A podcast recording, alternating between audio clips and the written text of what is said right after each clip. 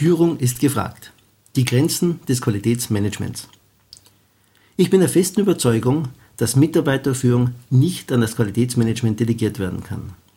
Auch noch so detaillierte Handbücher ersetzen nicht das Anleiten, Einschulen, Begleiten, Fordern und Fördern eines neuen Mitarbeiters. Selbstverständlich braucht eine Kanzlei Arbeitshilfen, mit denen immer wiederkehrende Prozesse standardisiert bearbeitet werden. Man muss sich allerdings als Chef bewusst sein, dass eine Checkliste nicht das Gespräch über die Qualität der Arbeit ersetzen kann. Beschränken Sie auch die Anzahl der Checklisten und Muster auf das unvermeidbare Notwendige. Kommt es in Ihrer Kanzlei vor, dass gewisse Checklisten von einzelnen Mitarbeitern nicht verwendet oder nach der Erledigung des Auftrages en bloc abgehakt werden? Gibt es vielleicht sogar Checklisten, die nie verwendet werden? Welche Schlüsse ziehen Sie daraus? Eine Checkliste wird dann, aber auch nur dann benötigt, wenn Mitarbeiter danach verlangen, weil sie nützlich ist und ihnen die Arbeit erleichtert. Eine Checkliste ist entbehrlich und sollte von der Kanzleiführung schleunigst aus dem Verkehr gezogen werden, wenn sie nur selten oder nie verwendet wird.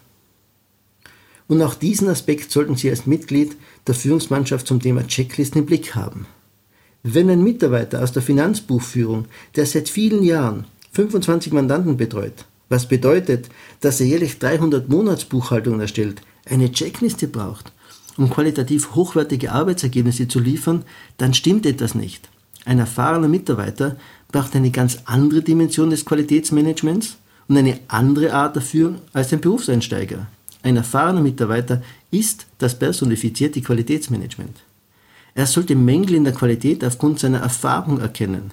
Hierbei verstellt ihm eine Checkliste nur den Blick auf die Optimierung der Arbeitsprozesse.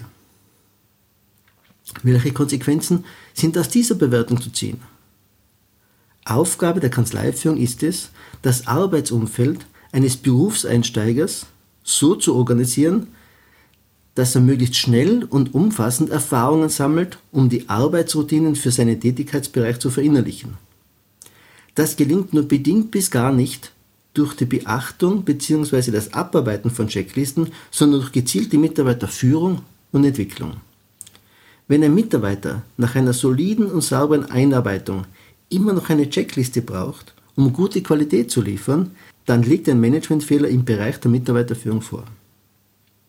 Ich sehe die große Aufgabe des Qualitätsmanagements darin, Arbeitshilfen zu liefern, die für alle Mitarbeiter nützlich sind, gern angewendet und ständig aktualisiert werden.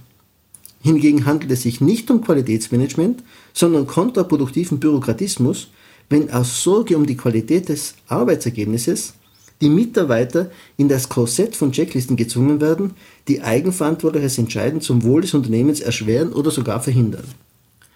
Probleme mit der Qualität. Was tun? Weisen die Arbeitsergebnisse Ihrer Kanzlei Qualitätsmängel auf, müssen Sie sehr genau hinsehen. Stellt sich das Qualitätsproblem kanzleiweit oder gibt es nur bei einzelnen Mitarbeitern Defizite? In ersterem Fall kann das Qualitätsmanagement sinnvolle Lösungen liefern. Im zweiten Fall ist das auf diesem Weg nicht möglich. Denn die Mitarbeiter, die sauber arbeiten, fragen sich, was denn nun die neue Arbeitsanweisung, so wird es oft genannt, bringen soll. Sie fühlen sich gegängelt und sind frustriert. Und jene Mitarbeiter, die Schwierigkeiten haben, werden mit großer Wahrscheinlichkeit auch diese Arbeitsanweisung nicht in dem erforderlichen Ausmaß umsetzen. Im Ergebnis haben sie dann nichts erreicht. Qualitätsdefizite bei einzelnen Mitarbeitern werden behoben durch ein klärendes Gespräch mit den Betroffenen, eindeutige Zielvereinbarungen und das Nachverfolgen der Umsetzung. Das ist ja richtig anstrengend, werden jetzt viele Chefs sagen. Einige kennen meine Antwort bereits. Herzlich willkommen in der Welt des Managements.